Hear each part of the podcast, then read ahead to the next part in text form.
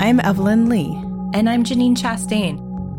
We're collaborating on curated conversations to explore how the industry of architecture is changing. Together, we'll find ways to create new solutions to current challenges while elevating the value of architects. Welcome, Welcome to Practice, Practice Disrupted. Disrupted.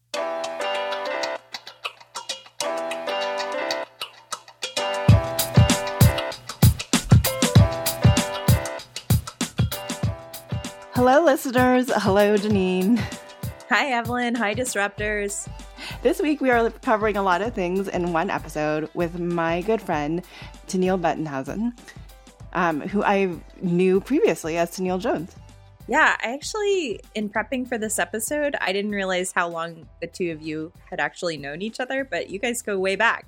And we finally got to meet up in person at A twenty-two and had dinner together next to the iconic Chicago River. Tenille and I, we literally just had a prep call for this last week. And she's like, we've known each other for two decades, um, which is pretty crazy. And we were introduced by Jeff Gill, who is the current executive director for A I A Orange County. And this just does go to show you that the A I A is responsible for yet another great friendship of mine. I don't know what our today's selves would have told our yesterday's selves about where we are today, and perhaps we'll find out on the show. But I was interested in bringing on Tenille because her career journey has had just as many career pivots, um, arguably more than mine. And we get we can cover a lot of different things in this topic because there's people out there that I feel are still actually looking to define their own career journey right now. So we're going to cover everything from managing your career, more specifically how it might not be a direct path, but also ask Tenille what, you know, what made her decide to pivot along the way. We're also going to dip into a little bit about podcasting and technology and definitely some architecture in there along the way. So um, I am looking forward to this. And maybe we should jump to Tenille um, to kick it off. Uh, Tenille, we always... We always ask our guests to introduce themselves briefly. So tell us a little bit about who you are and what you're working on right now. Well, hi, ladies. I'm so excited to be doing this with you guys. And Evelyn's right. We go back decades. There have been many kids, many moves between the time that we met and today. And so it's really neat to be on your on your podcast. So I'm su- super excited. Um, well, like I said, my name is Tenille. I have a background in architecture. I have a degree in architecture from Arizona State University. I graduated in two thousand, and um, I have been in this industry for a really long time, um, and it's kind of surprising, actually. I currently work for an awesome company called Microdesk, and um, we're a platinum partner with Autodesk, and we provide software solutions, project consulting, and software training for Revit, AutoCAD, Bluebeam, et cetera to our clients. I'm the current client uh, client success manager in the West and Central U S, and I work on building relationships with our clients, really bridging the gap between what happens after the purchase, after the training, and really building those relationships and making sure that everything is going smoothly and helping them throughout their digital transformation process. So while not traditionally practicing architecture, I still have a hand in changing the built environment, but on the digital side of business. I'm curious, just if I can piggyback on that question, like what what's the typical size a firm would be before they would hire or work with someone like you to come in and help them with their digital assets? We have clients that are really big, large firms with multiple offices um, across the U S, and I actually have a client that has offices outside of the U S, in the U K.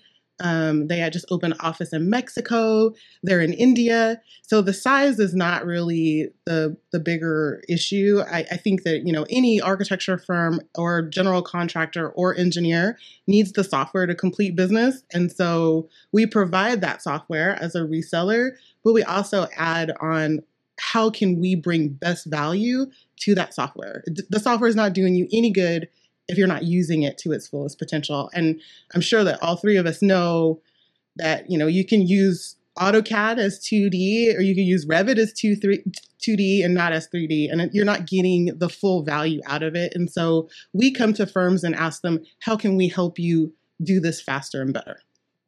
It's interesting that you ended up in technology, because I know you spent time early in your career actually working in a traditional firm setting, doing architecture, doing the drafting, and now you're on this other side of your career where you're kind of at the high level helping with the digital technology um, systems inside a firm.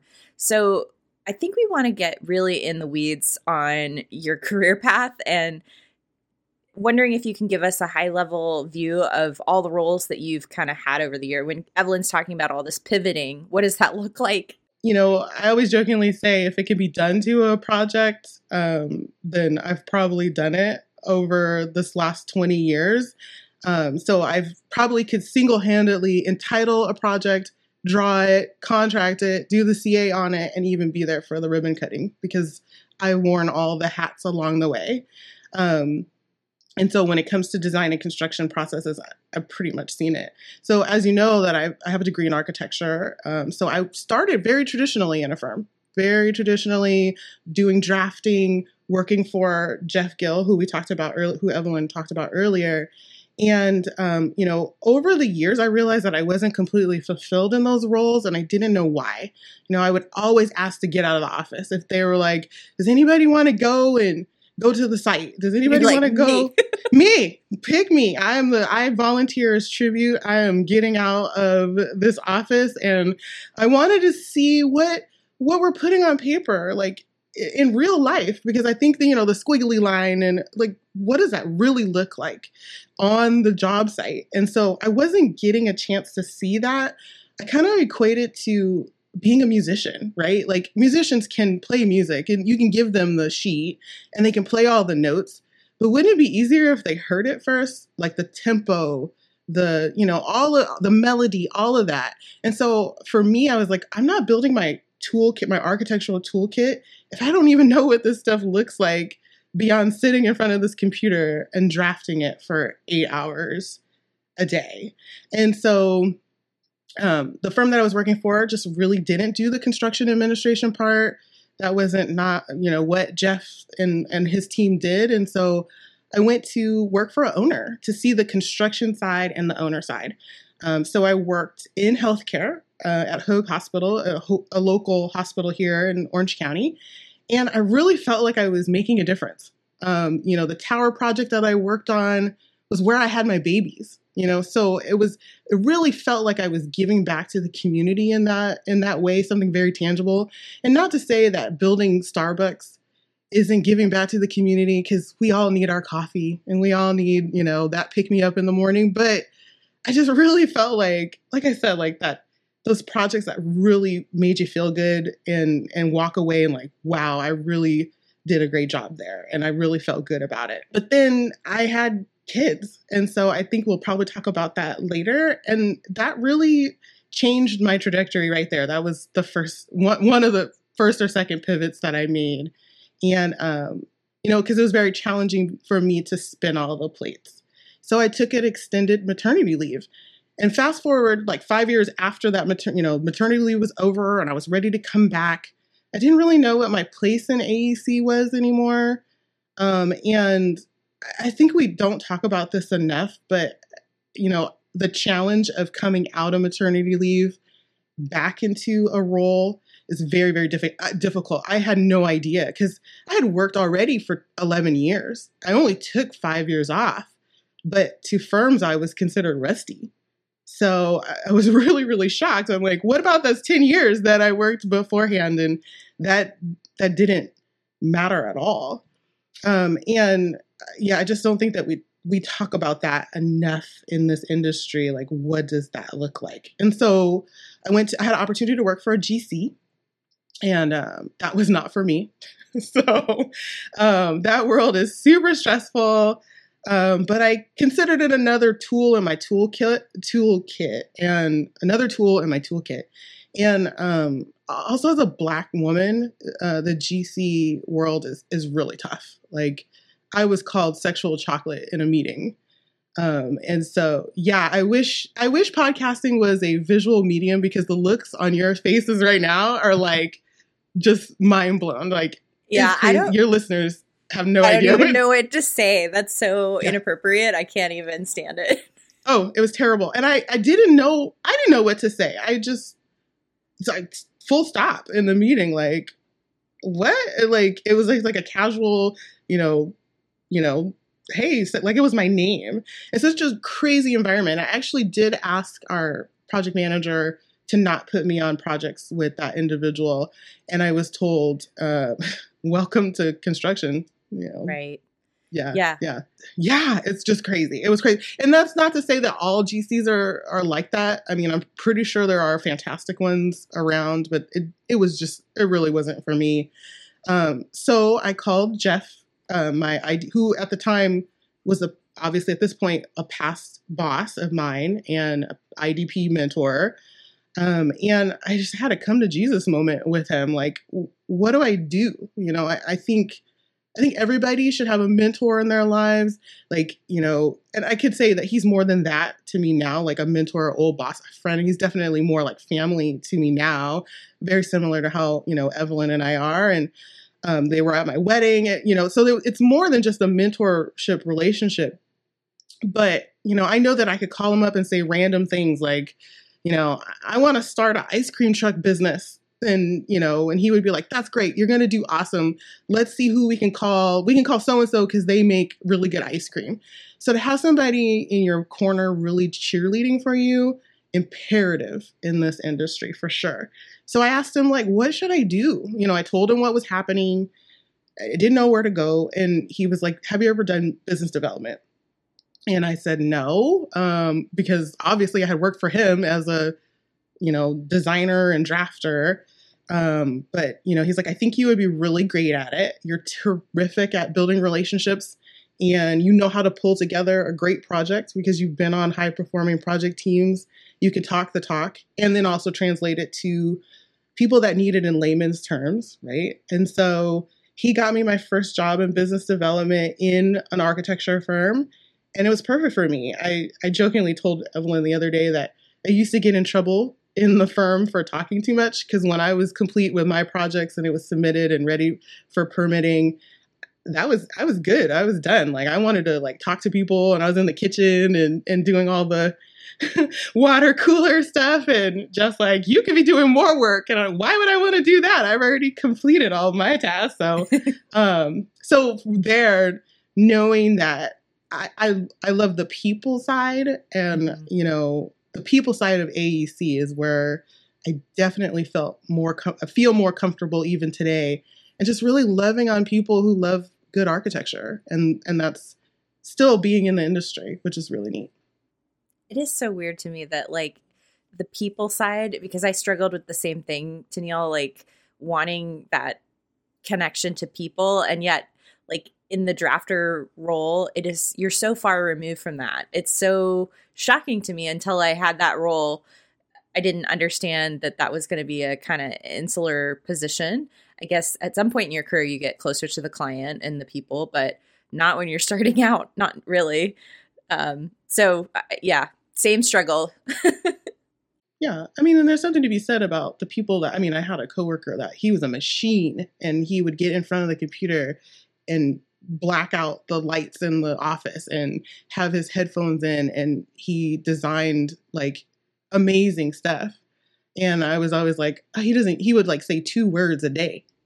Yeah. And I'm like, I'm on my, like, tenth cup of coffee. I'm talking to everybody. And he's like, hi, you know, and there's some, there's some people that are very like that, but the having the relationship is really, really important, at least for me. And I, you know, I know that we probably all, this is a whole different, you know, podcast, you know, conversation about how those relationships are happening today remotely. But um, definitely when I was in the firm, I needed, I needed that connection. I needed mm-hmm. to talk to people. I think it's really great that you found that. It, I mean, part of that, of what you were looking for in a relationship with Jeff, who became your mentor and close friend. Um, yeah, Evelyn and I have both known Jeff for a very long time. He's such a sweetheart. And I can just see, like, him sitting down and just talking to you, and, and knowing that, like, you have the interest in the profession, and seeing you get stuck, not because of anything that you did wrong, but because the the systems in place were not supporting you to move forward and trying to work with you to solve that. I mean, that having a mentor or somebody who's advocating for you is so critical. Absolutely. Absolutely. And and our relationship of how we met through the previous executive director. And, you know, she, I called Cheryl and I asked her, like, I need help. Like, I need a mentor. This is at the very beginning. It was like in two thousand. And she was like, okay, hold on one second. I think I know somebody. I'll call you back. And I was like, this lady is never going to call me. She ain't going to call me back. Like, whatever. And she calls me back within like an hour. And she's like, I have the perfect guy. Here's his phone number. And I was like, oh, you're not going to like set it up for me? Like, you're not, he's not going to call me. And she's like, no, here's his phone number. Call him and see if you guys like connect. And it was from that conversation that, you know, he brought me into the office and we talked about, you know, what we both wanted to get out of this relationship, out of the mentorship. And, um, you know, at the time I wasn't working for him and he found a spot for me at the firm that he was the principal for, and it grew from there, but so organically, like random, you know, fortuitous meeting of each other through the A I A. Similarly, I felt like in in not really having the right mentors in my, like inside of the firms that I was working with, I think a big reason that I got so involved with the A I A was because I could find those mentors outside of my firm that I could relate to, and it was kind of on neutral ground in a way. And so I could always go there as a source of, um, you know, talking to someone about like a, a specific challenge I was facing or get, trying to get career guidance. And so it became a really important place for me to get that kind of mentorship outside of, um, you know, like my nine to five job. But I, I want to jump back into, you were you were kind of leading us through the series and the progression of where your career had gone, and obviously, so you you found your um, place in business development. Tell us a little bit more about that and how you got all the way into a sales role. Well, I'm still not in a sales role. I still am very traditionally business development and honing those relationships and and making sure that there's a point of contact there for people. I think, you know, networking obviously is, is huge. It's, it's fundamental to business. Right. Um, and so I found myself in business development, one, because I really love talking to people about this work. You know, I, I wanted to stay architecture adjacent and didn't necessarily want to design it anymore, but I wanted to stay a part, a very relevant part of the conversation. And so my first role in business development was really trying to um, drum up work for a local architecture firm. And there's no better way to be a part of that conversation than to talk about your team, our team of people that are going to do an amazing project for you. And I really found like, ah, oh, this is it. I'm, I'm, I'm really excelling in, you know, in connecting with people. Some people hate conferences. Like I had a coworker that we would go to a conference and he would be in the corner, like by himself, like rocking in the corner. Like, I don't want to be here. I really hate this. Like, we're in the wrong, completely wrong industry, but I, I love it. I love everything, all the energy about being on the conference floor and going to act, you know, um, events and activities and, and the networking stuff afterwards. That's where uh, like I'm on. And so, but I'm still in my element, right? So I still can talk about the built environment. And so it's just, it was a really good marriage of, of the two things like that I had a strength in and, a, and then a, an education in. So that's how I found myself here. And I still do business development. So right now, um, we have large clients that will do a service with us or purchase um, software through us. And the renewal with Autodesk is every three years. It's on a three-year cycle. And so I'm really in that three-year cycle to make sure, how are things going? Can we do better? How do we do it better? Um, do we need training? How are you, are you, is your office utilizing it? Um, and so really still talking to people in the industry about how to provide best practices for Um, doing their projects. The interesting thing about customer success, though, is that you're also feeding the conversations that you hear back to the to the product, right? Or to others or to the sales cycles. So you're constantly kind of improving even procedures within Microdesk and how they support other clients while they are, while you're supporting clients too. So it's a, it's a more holistic view, I feel like, of, of business development than architecture firms. Because for me, when you look at business development in architecture firms, it's, it's really more salesy. To, to Janine's kind of early comment, it's like make the point of contact, hand the project off, and then they run with it. And rarely ever does that business development person come back kind of after the fact and says, like, what was your experience? How can we do things better? So I feel like it's an evolution that technology firms have adopted, but architecture firms haven't necessarily um, created like fully fleshed out those fleshed out those same processes. No, I agree. I'm really the middle person. And, you know, because when you're in sales, if you're a hammer, everything looks like a nail, right? And so I think a lot of times the client, you know, if the salesperson goes to the client and they say, oh, how's it going? They'll say, oh, it's fine, you know, or if they do have a problem. And I think that's very traditional, even in architect, in the architectural firm where the project manager or maybe the architect asks the client how things are going, but they don't want to say that things are going poorly or they're unhappy or whatever. So I'm a neutral third party, right? So I come in and I'm like, you can tell me anything that's happening and I'll try to fix it. And so I might not be able to fix it. I don't really know all the technology, but I'll go find somebody to fix it. So I'm really kind of like the client fixer, right? So Um, and you're right, Evelyn, there, there's,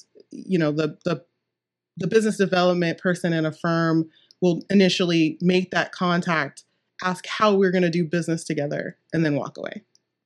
And so you're losing a lot of opportunity to build really good relationship, because the one thing we know is that you make more money on repeat clients, and you can't get repeat clients if you just say thanks so much and walk away from it. And so Microdesk really has embraced that um, and created my position only ten months ago. So there, we're still new at it, and we're still learning how to navigate, how to do the dance between, you know, sales and, and my role. But I love nothing more than a client to call. I feel like I'm successful as a B D person or a client success manager when the client is calling me and I'm not calling them.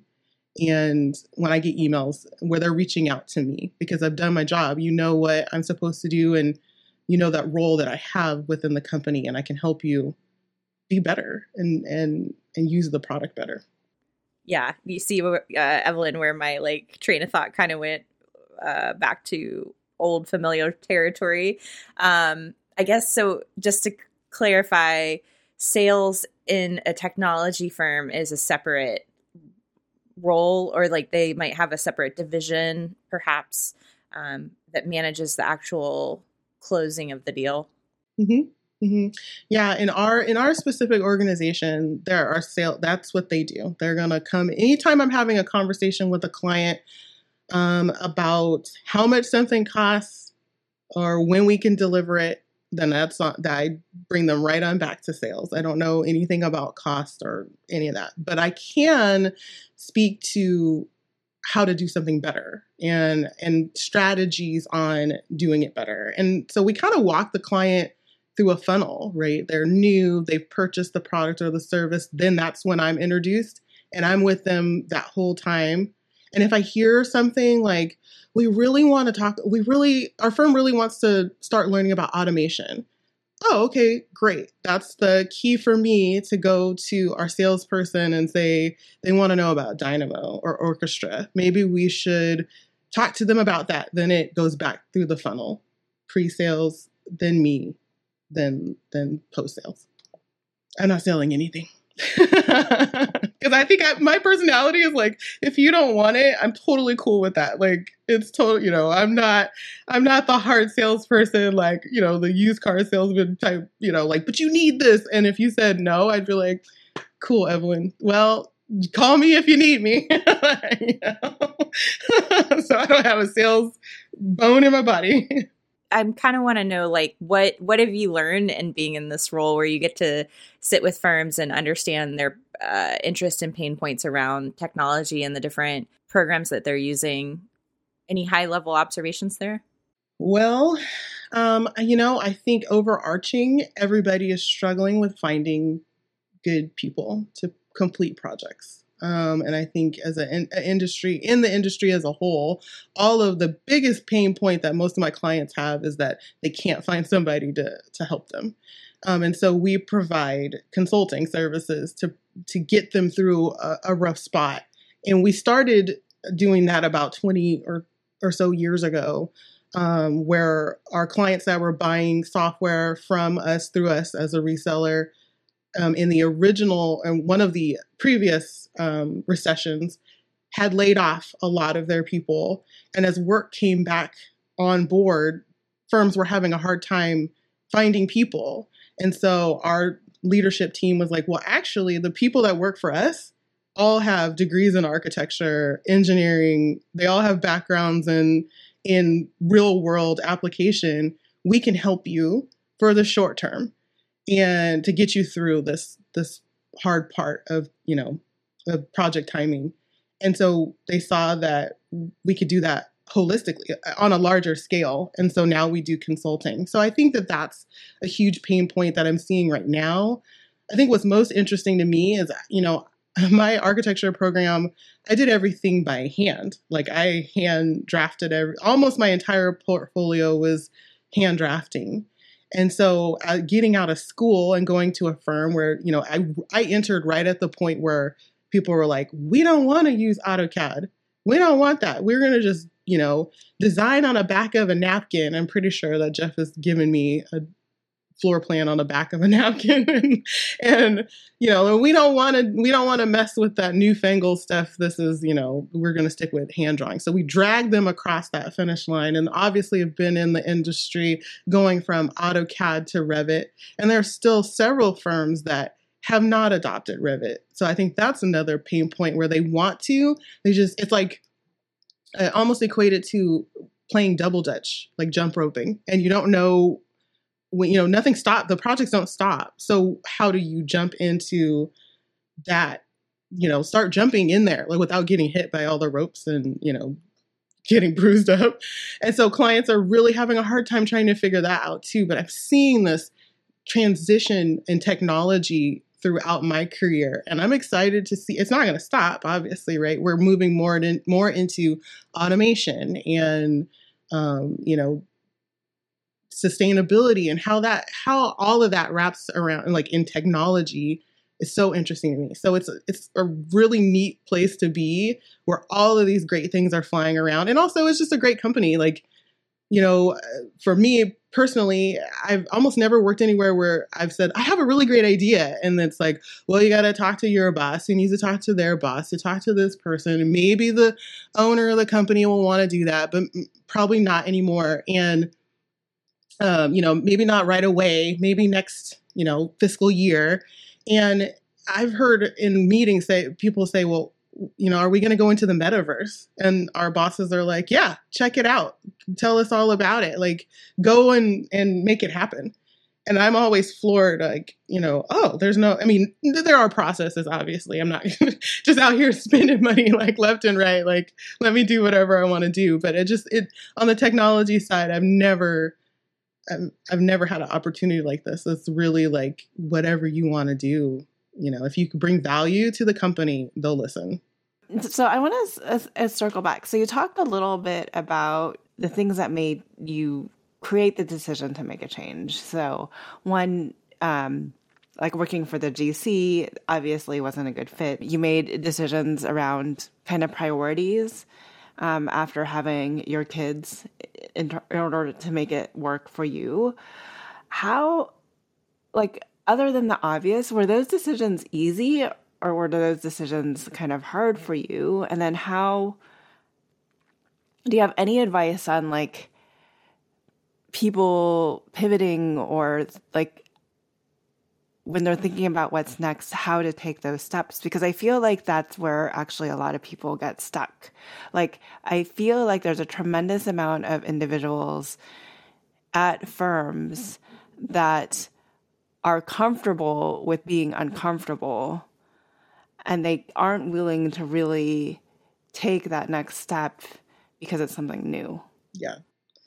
I like, yeah, the being, you know, being okay in the discomfort. Um, I wasn't okay with that. This is not my personality to be okay with that.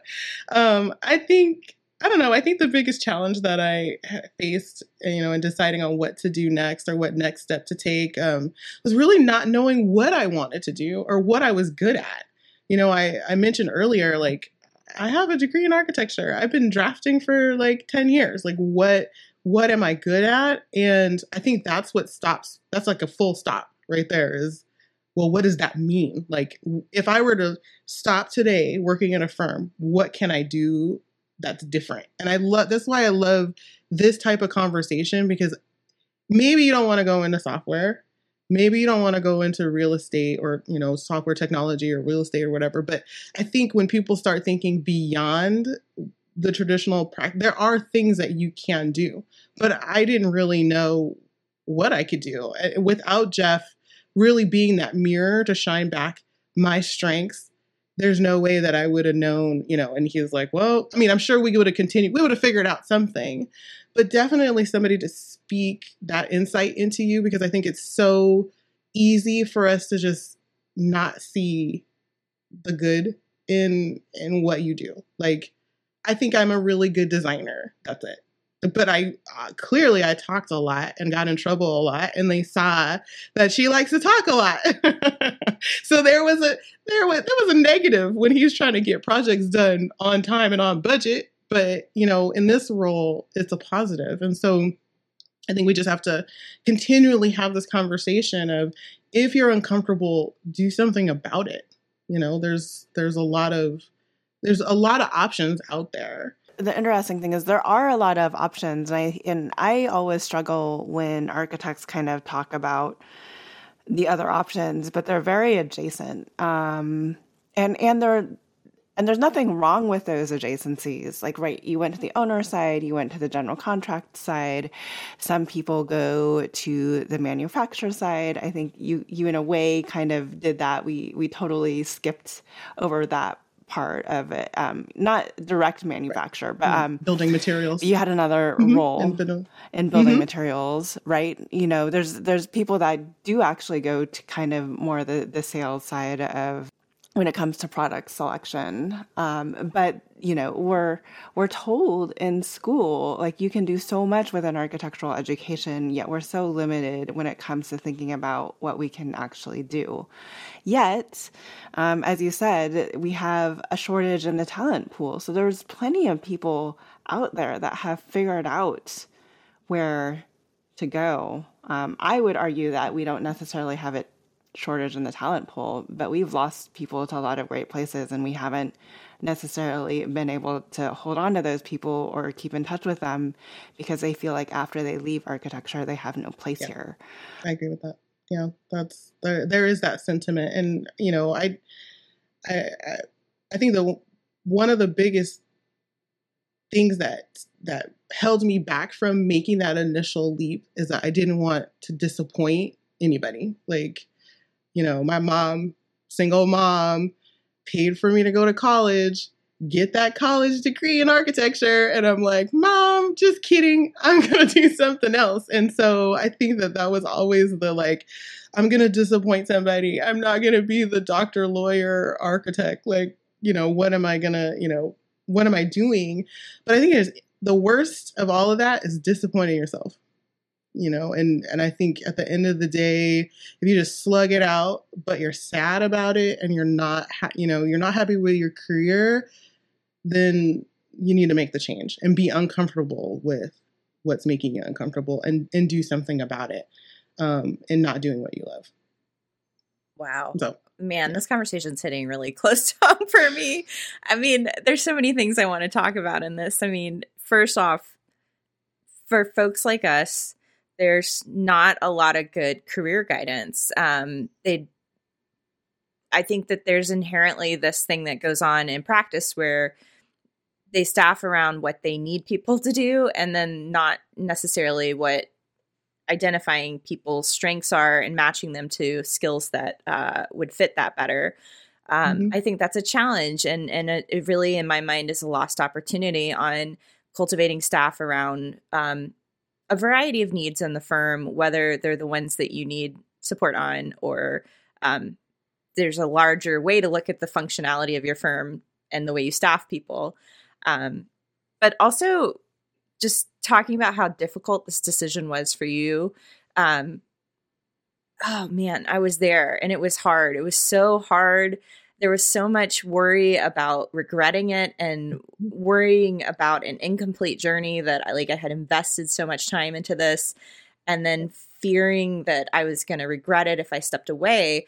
But then also like not being honest with myself about how unhappy I was in, in certain situations, and um, yep. trying to muscle through it. But it sounds like in your story, it sounds like you, you found a way to give yourself permission and to uh, acknowledge that this was the best step for you. Yeah. And um, I'm just wor- I'm wondering, can you speak further to like kind of reconciling all of those contradictory feelings? Yeah, you know, I think I had to really, like I said, shed that fear of disappointing my mom, you know, that I wasn't going to be licensed. I wasn't going to be that, like I said, the tagline, doctors, lawyers, architects. We need to figure out where that even came from, because like, because the idiom is that they're, you know, these all are three like, um, you know, amazingly accomplished careers. And if your kid is one of those, then it's like, great. Um, and I really had to shed that, but re- recognize that now I have kids that are looking at me every day, going to work, sad about what I'm doing. And I don't want those brown eyes to be looking at me and that this is what I have to do for the, when I get a job, I'm just going to hate what I do, because that's what my mom is doing. She hates it and she's sad about it and she's crying about it on the way home on the four oh five and like all of these emotions. And I, I, I think I had to go stop and say, there's two kids that there are two young Black women that are watching me right now.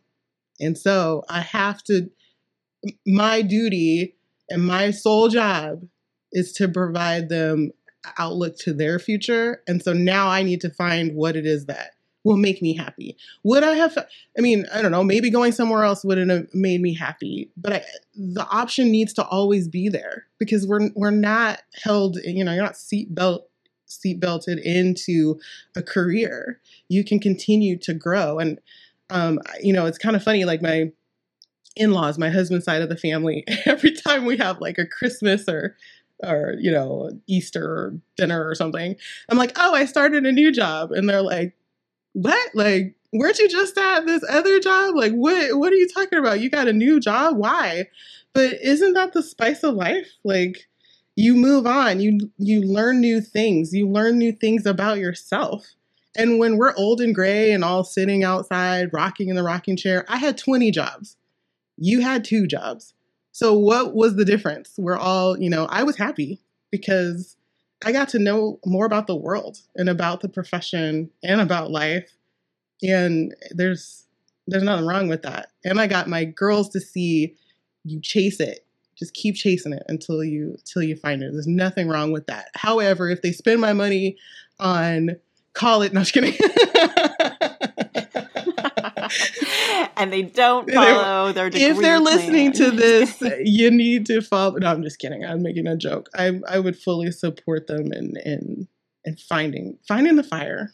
And you haven't stopped pivoting um, because there's still two more things that we need to talk about. And one of them, one of them does relate to your role of being a mother, and the other is um, our shared mutual love of podcasting. So let's start with um, your role as a mother. And uh, basically, you're writing a kid's book is what I hear. So tell us more about that.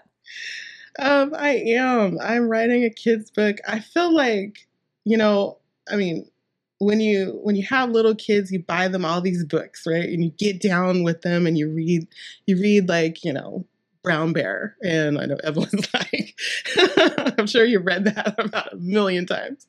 Um, and I thought, you know, I'm looking at these books. There's not a lot of representation of Black kids. I mean, I think currently we're, there's a push to have that, you know, recognized. And there are books that are on the shelves today, which we're doing a fantastic job. But I feel like representation is a huge part of why I decided to write the book. But not only that, representation in STEM and STEAM careers, because we don't see that too often. And so I'm writing a book about dreaming and deciding, which very much so is like this whole entire conversation, dreaming and, and deciding on careers, you know? And so it's about a young girl who looks like my daughters, you know, so they're half black and curly pigtails and all that.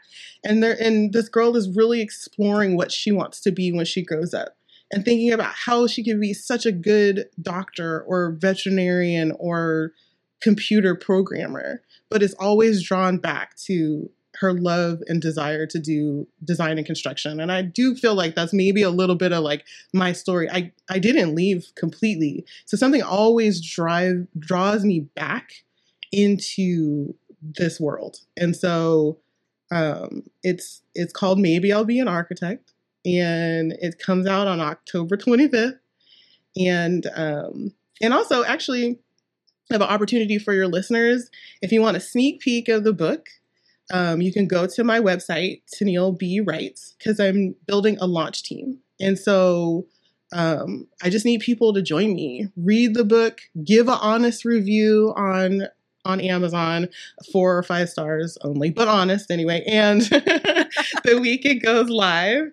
And, you know, if you're interested, even if you don't have kids, but you love the idea of supporting the dream of seeing more diversity in STEM and STEAM careers, definitely join my launch team and tell people about it. The more, mer- more the merrier. I'm sure it'll be in your show notes.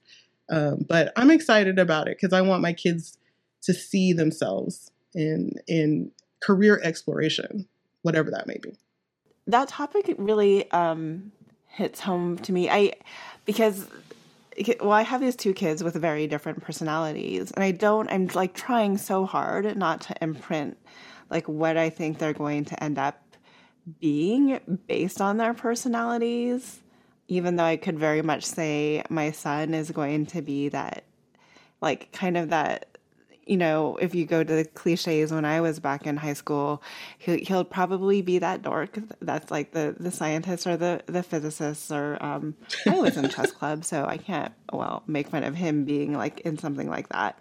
Um, much more forward tech, and versus my daughter is much more, hopefully not the cheer captain, but the soccer team captain and the homecoming queen and the prom queen. But, um, but, at one point, somebody told me, you know, we need to stop at telling kids, like, what do you want to be when you grow up?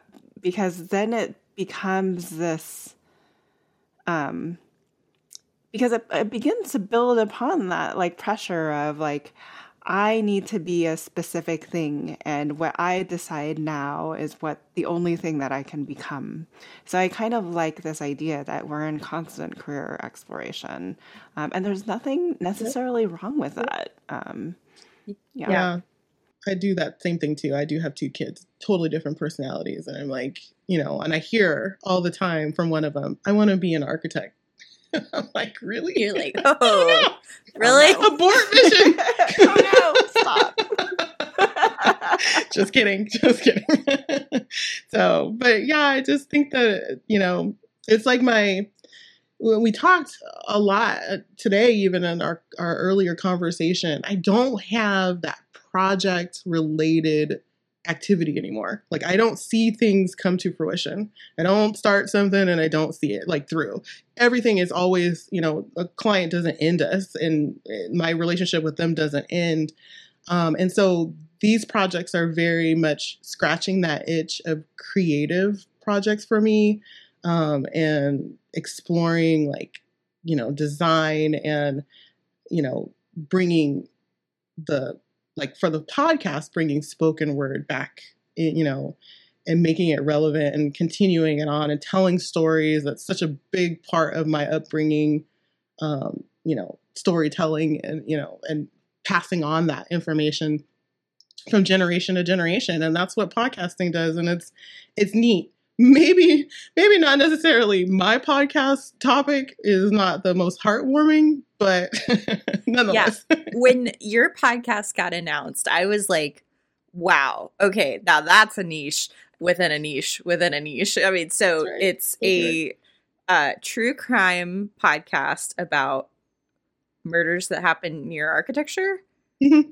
And honestly, I've been listening to it and it makes me so happy. I love your show so much.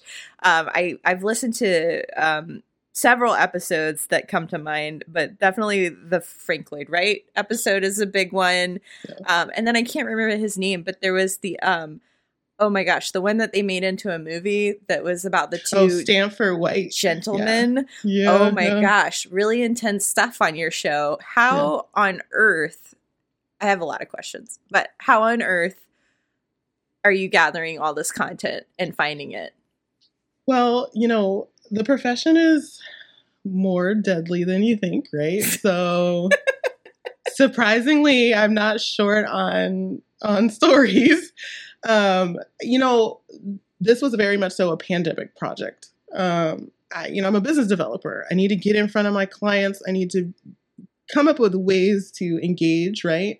And so when the pandemic started, ca- conferences were canceled, you know, A I A canceled, all the things that I would have gone to to see my clientele gone. They weren't even in their offices, and half of them aren't even really back in their offices. And so I was like, how do I get in front of these people besides going on LinkedIn and like jamming down their throats a bunch of like articles that nobody really wants to read anyway?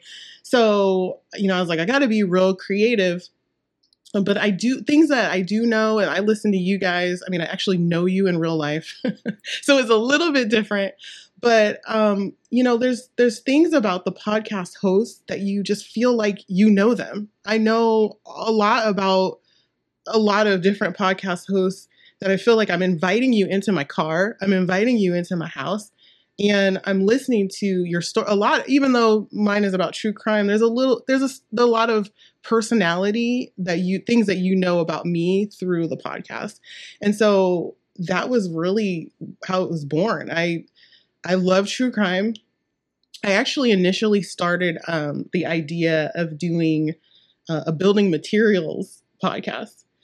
And I called my friend who does tile. She sells stone, quartz, and and and uh, veneer, wall veneers, and stuff like that. And um, she was like, "Okay, I could talk about tile all day long, but nobody wants to hear me talk about tile all day long. And unless you're like riveting about, you know, building materials or steel or whatever, nobody's going to listen to that." And I'm like, "Okay." She's like, she's she said, "You know, you have to niche down." And I'm like, I don't even, I don't even know what that means. Like, and also you two know it's a labor of love. You got to talk about what you love. Otherwise it's just, it's going to be a job. And I didn't want it to be a job. So I thought, okay, I love true crime. I have a background in, in design. Let me see, let me Google, um, architects that murder people. And so many, so many stories came up, and I was like, I have content for like years. There's so shocking. many shocking. And so it's sometimes it's not, you know, obviously Frank Lloyd Wright didn't murder anyone, but it was his, um, his boo that got murdered, right? His side piece, um, or his mistress anyway. and, um, And then, you know, Stanford White was murdered, right? So there's like the, you know, the, it's crime adjacent. So it's not necessarily architects getting murdered or being murdered, you know. But then there has been, I think what I love about it the most it is it started, it sparked conversations about like violence, workplace violence. I have an episode on um, a young Black mom who was killed on a construction site in Fresno. Mm-hmm. And that sparked a conversation to start talking about like, you know, programs like be, one, be that one guy. If you see something wrong at work, you say something because things like this can happen. And, um, you know, the architect that worked at one of the firms that I worked at previously was little. And uh, she was an architect in D C that was murdered by her boyfriend that she met online. And so I think that anytime, if somebody's listening to my podcast and they're like, oh, red flags, I'm seeing all these red flags. Maybe it's not my red flags. It's my sister's or my best friend's. Say something, because that can save a life. And so as much as it's like kind of cringy, because, you know, my kids tell people, oh, she she has a true crime podcast. And the parents are like, what? Um, I think that if it, some of the, some of the stuff that I'm bringing up and the topics I'm bringing up have to be talked about, because I think it does affect the future of the profession, you know, the, specifically dating violence, workplace violence. And if we can continue those conversations, then hopefully I can, I can save a life. I hadn't thought about it that way, but you're, you're kind of like really spot on, because I do think, like, even just in what you were describing in terms of stepping into the general contractor side of things and the building construction side of things, and then experiencing um, some different variables that, you know, felt uncomfortable. Not that that would go to that extreme, but just sure. recognizing that there are things that happen. And I've, I've definitely heard all kinds of crazy stories on either in architecture studios or mm-hmm. on job mm-hmm. sites. Um, so I think, yeah, I guess thinking about it from a safety standpoint and uh, just things can happen, I guess. Things can happen. And it's specifically in the case of the young lady in Fresno, you know, the, when they interviewed her coworkers on the site, they said, oh, they fought like that all the time. Mm-hmm. So we never thought that anything was wrong. It was not like any other, you know, no different than any other day. They fought all the time. And he didn't like the fact that she had, she was in the apprentice program, that she was, you know, moving up, that she was, you know, doing something good for herself, but also showing that, you know, women, it's very, women are very competent in this work as well. And he did not like that. And so he wound up taking a life, which is, is terrible. And so, you know, I'm I'm hopeful that we can continue to have these conversations as it relates to architecture. But even even beyond that, I think, you know, what is our responsibility as white collar workers? Um, because when we're in the office and we think, oh, well, that's happening out there, we do have a responsibility as well. And so I always think, like, what can I be doing that's different? And and I white collar worker working in a G C's office and what's called sexual chocolate. So, yeah, you know, it's, it's, I don't know. Some of the architects you feature, it sounds like there's some issues there, too. Yeah. Like, yeah. Oh, oh, yeah. There's some, this is not. This was not in my architectural history class. no, no, I know. That, that's what I love too. Is that so many people have come to me and they're like, I did not know anything about the Frank Lloyd Wright stuff. And I, I mean, if you ever step one foot into an architecture one oh one class, like that was literally the, one of the first people that they talk about, and a lot of people are very surprised to hear that side of the story. And so I just want to continue to, like, create and bring good stories um, in our profession. And this community has, our architect, A E C community as a whole, has really rallied around my little podcast that could. Um, and they're just been so, they've been so supportive. And so I've taken a little bit of a break um, to get the book completed. Um, and then we'll obviously release new episodes of Death by Architecture in the fall. So oh, I'm well, excited. I'm excited. I've definitely yeah. been listening, and I will continue to be a um, subscriber and listener. Um, Thank you. Is there anything that you can share about what you've learned about yourself in working in the podcast? I'm sure there's other people out there that, like, listen and they're thinking about, man, it'd be cool to do a podcast one day. Do it. Do it. I, you know, I have met some of the coolest people doing the podcast. Like, I mean, I had no idea what I was doing. And I'm like, you know, I asked Evelyn, you know, and I, I think so, this is the sad part, is that we're so used to, like, this is mine, you know, this is my territory, and keeping my, not playing, showing me, showing everybody my playing cards. And, you know, from minute one in the conversation I had with Evelyn about it, she's like, the more the merrier, like, more voices amplified will do the best for, you know, women in this, in, in this arena. Mm-hmm. And so I was like, oh, well, I mean, obviously not surprised that she would be supportive, because we've been great friends for a long time, but I've, I've even large podcasts, I've reached out and asked questions like, what do you do here? What should I do here? And people have dropped everything. Call me right now. And we could talk for like hours about best practices that they've seen. And so I think if anybody is considering it, I'd say do it. Cause it's, it is a labor of love, mm-hmm. but there's just like, you got to just, once you press submit on that first episode and you can't let, I mean, I guess you could delete it.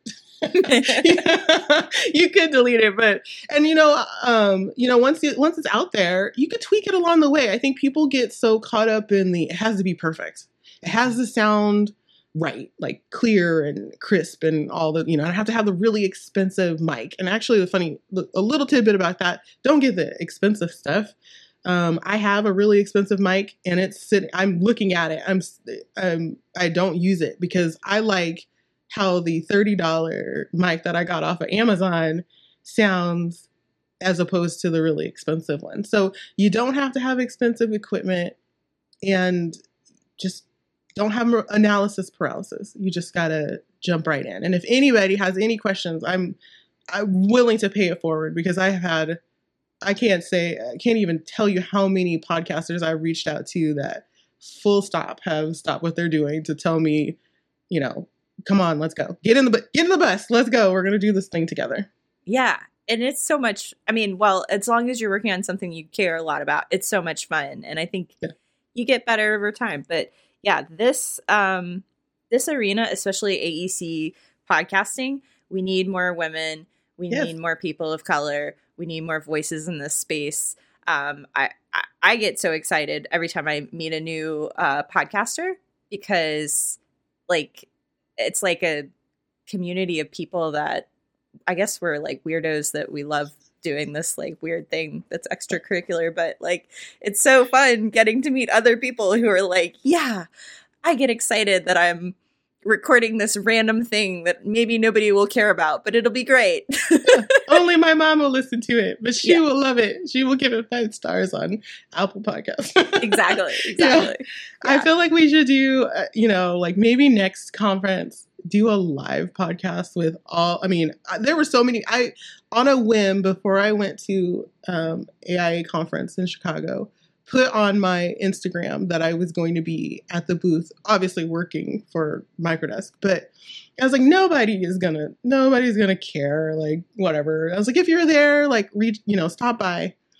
And, um, you know, I wasn't at the booth all the time. Like, I was out walking the floor or went to a couple of the sessions. And every time I would leave and come back, my bosses would be like, someone else stop by to say hi, to meet you, and, you know, stay in the booth because people are coming by to, to, to rally and, you know, around this community, this thing that you have. And I met so many of the other A E C podcasters while I was there. It's just a neat, neat energy. And I think we could do something really cool. I think we should do something really cool next conference. I totally agree. There were way more of us at convention than I thought there were. Yep. And I like I actively subscribe to a lot of these podcasts, and I was like, holy cow, we're like a force. This is pretty exciting. I actually want, I don't know if you, if you can cut this, you can delete this part if you don't want to bring it up, but I actually submitted for uh, a session on podcasting and, and podcasting for your organization, but also mm-hmm. podcasting for yourself personally. Um, obviously, it wasn't picked up and they decided that they didn't want to talk about it. But I, I find that there's so much fascinating like people. I people tell me all day long that that's what they want to do, or that their company wants to do it, but they're not sure what to do. So I feel like there's such energy around it that I was surprised that they didn't want to talk about that. And, and knowing how many podcasters were actually even at the convention, it didn't have to be me. It could have been any number of, of you guys. And so um, it was frustrating, but nonetheless, I, I'm still going to commit. Well, maybe gonna... we just do it on P O A or something. Yeah. Yeah. That would be neat. I love that. That would be neat. So to close out this conversation, I want to um, come back to, you know, the main thesis of this episode was really around career pivots and like not knowing where it's going to lead you. So, um, we'd love to know one piece of advice that you would like to leave with others who are out there listening and soul searching their way through their career what can you leave with them? I think remember that you aren't leaving. You know, architects, architecture never leaves you. You know, it, you will look at everything and anything you do in your life through the lens of being a designer, a P M, or an architect. And that skill can be taken anywhere. What was given to us in architecture school and the wealth of knowledge that we learned from our bosses and working in this industry will never leave us. And so it's super valuable, and it's valu- it's valuable to, I think, other, clearly, because we're, like what Evelyn talked about earlier, we're going into other arenas. It's a valued resource. And so you're never, you're not leaving architecture. I didn't leave. I, you know, I'm still around. I'm still actively involved in the A I A. I'm still on the board. Jeff's never going to get rid of me.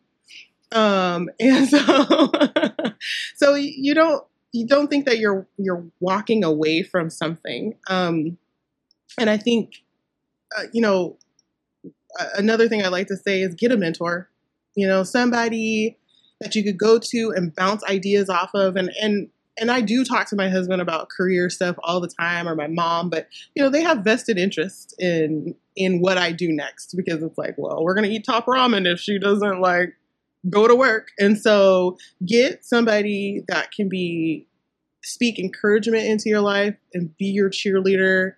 Um, and you really have, like, I worked, I mean, Jeff's not a hard person to be in relationship with. He's a very easy, you know, easy guy to build rapport with. Um, but if I hadn't have stepped out on that, you know, I could have easily told Cheryl, I don't want to do that. That's, that makes me uncomfortable. I'm not going to call this man that I don't know. And so I'm glad that I did, because now twenty years later, you know, I have that person in my corner who I know is always going to, always going to be in my corner. Um, and then lastly, you know, take the risk, you know, um, with great risk comes great reward, and that you never know where life is going to take you. And like I said, architecture has not gone anywhere for me. I mean, so I I might be back. No, just kidding. You never know. Coming to a firm near you. I think you're you're there already. You haven't left. You're influencing in many, many ways. Yeah. So yeah. Thanks so much for having me. I love I love chatting with you guys. We could go. We literally could go on and on about, you know, are just talking as like, this is just like friends just hanging out and having a good time. And that's what I love about, I love about this community, is that, you know, it's, it's, I wanted it to be more of a conversation. Like, we're just catching up. You know? Yeah, absolutely. And uh, we adore you, Tenille. And likewise, like, could talk for another hour, but um, just for the sake of our listeners, we will say, please go check out in the show notes. Tenille's got some great links. Uh, she mentioned her upcoming book, which um, will be for children. What's the name again? Maybe I'll Be an Architect. Maybe I'll Be an Architect. Or you can go check out Death by Architecture, a really fantastic podcast, um, and just keep up with her. She's doing good stuff, and I'm sure she'd love to hear from you. Yep. Awesome. Thank you so much. Hi, Disruptors. If you like the content from today's show, you can find all of our past episodes over on practiceofarchitecture.com slash podcast. Be a part of the conversation by joining us, our speakers, and others in our community at practiceofarchitecture.com slash community. Our social media handle is at practiceofarch. That's at practiceof A R C H. We love to hear from you. Drop us a note to say hello.